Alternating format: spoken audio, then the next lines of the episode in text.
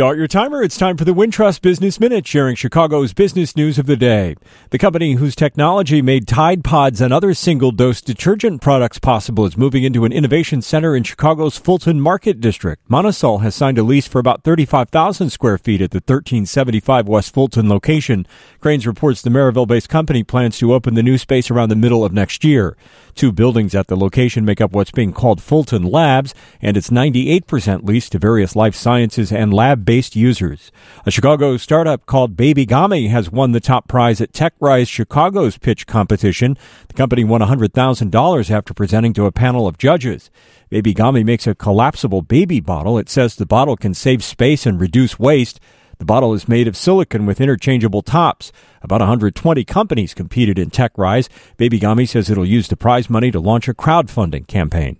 I'm Steve Grzanich, and that's your Wintrust Business Minute.